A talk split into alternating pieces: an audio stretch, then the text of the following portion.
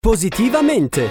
Le buone notizie per un mondo migliore a cura di Avis, Associazione Volontari Italiani del Sangue. Bentrovati da Alessandra Riccetti e benvenuti a questo appuntamento con Positivamente, notizie positive alla radio. Un intervento tempestivo su un bambino che sta male nell'attesa dell'arrivo dei soccorsi può rivelarsi salvavita. Nasce con questo obiettivo Sapere è Salute, progetto della sede emiliano-romagnola di AMPAS, Associazione Nazionale Pubbliche Assistenze. I destinatari di Sapere è Salute sono i genitori, gli insegnanti e tutti gli adulti che si prendono cura dei piccoli. Tra gli strumenti ideati nell'ambito di questa iniziativa c'è un utilissimo ebook informativo disponibile sul sito internet dell'associazione che contiene informazioni pratiche per imparare a comportarsi correttamente ed evitare di commettere errori in situazioni di emergenza. Uno strumento dedicato alla popolazione realizzato da un'eccellenza del volontariato italiano, da sempre all'avanguardia nel campo della prevenzione e del pronto intervento in caso di problematiche legate a pazienti in età pediatrica. Per conoscere meglio questa campagna e scaricare l'ebook visitate la pagina anpassemiliaromagna.org. Giochi educativi per migliorare le competenze delle persone con disabilità intellettiva. È il progetto europeo ID Gaming che punta a promuovere l'utilizzo dei cosiddetti serious games, letteralmente giochi seri, il cui fine principale non è l'intrattenimento, ma l'educazione e la formazione.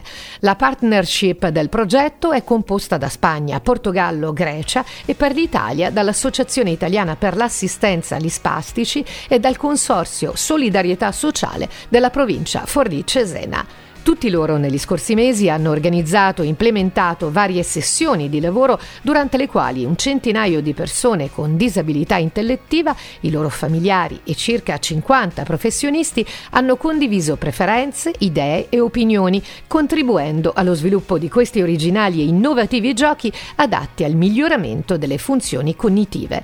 Per saperne di più vi invitiamo a visitare la pagina id-gaming-project project.eu. Parliamo adesso di una rilettura bilingue in italiano ed arabo della tragedia filosofica di Prometeo.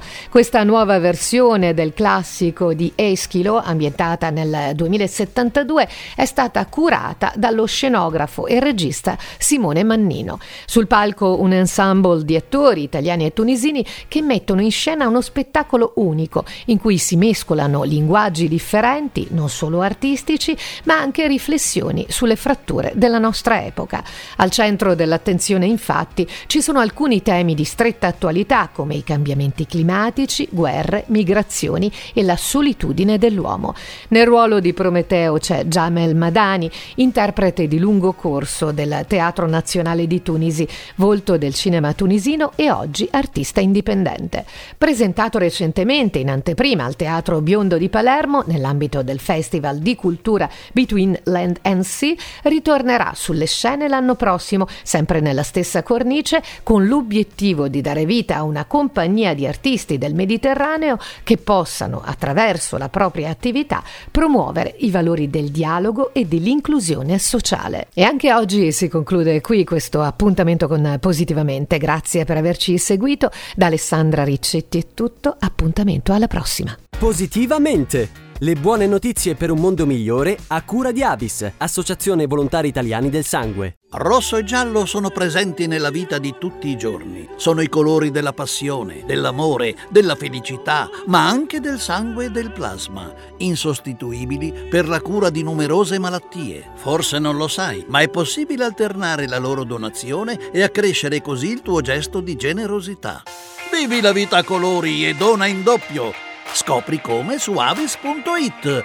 Be red, be yellow, be avis.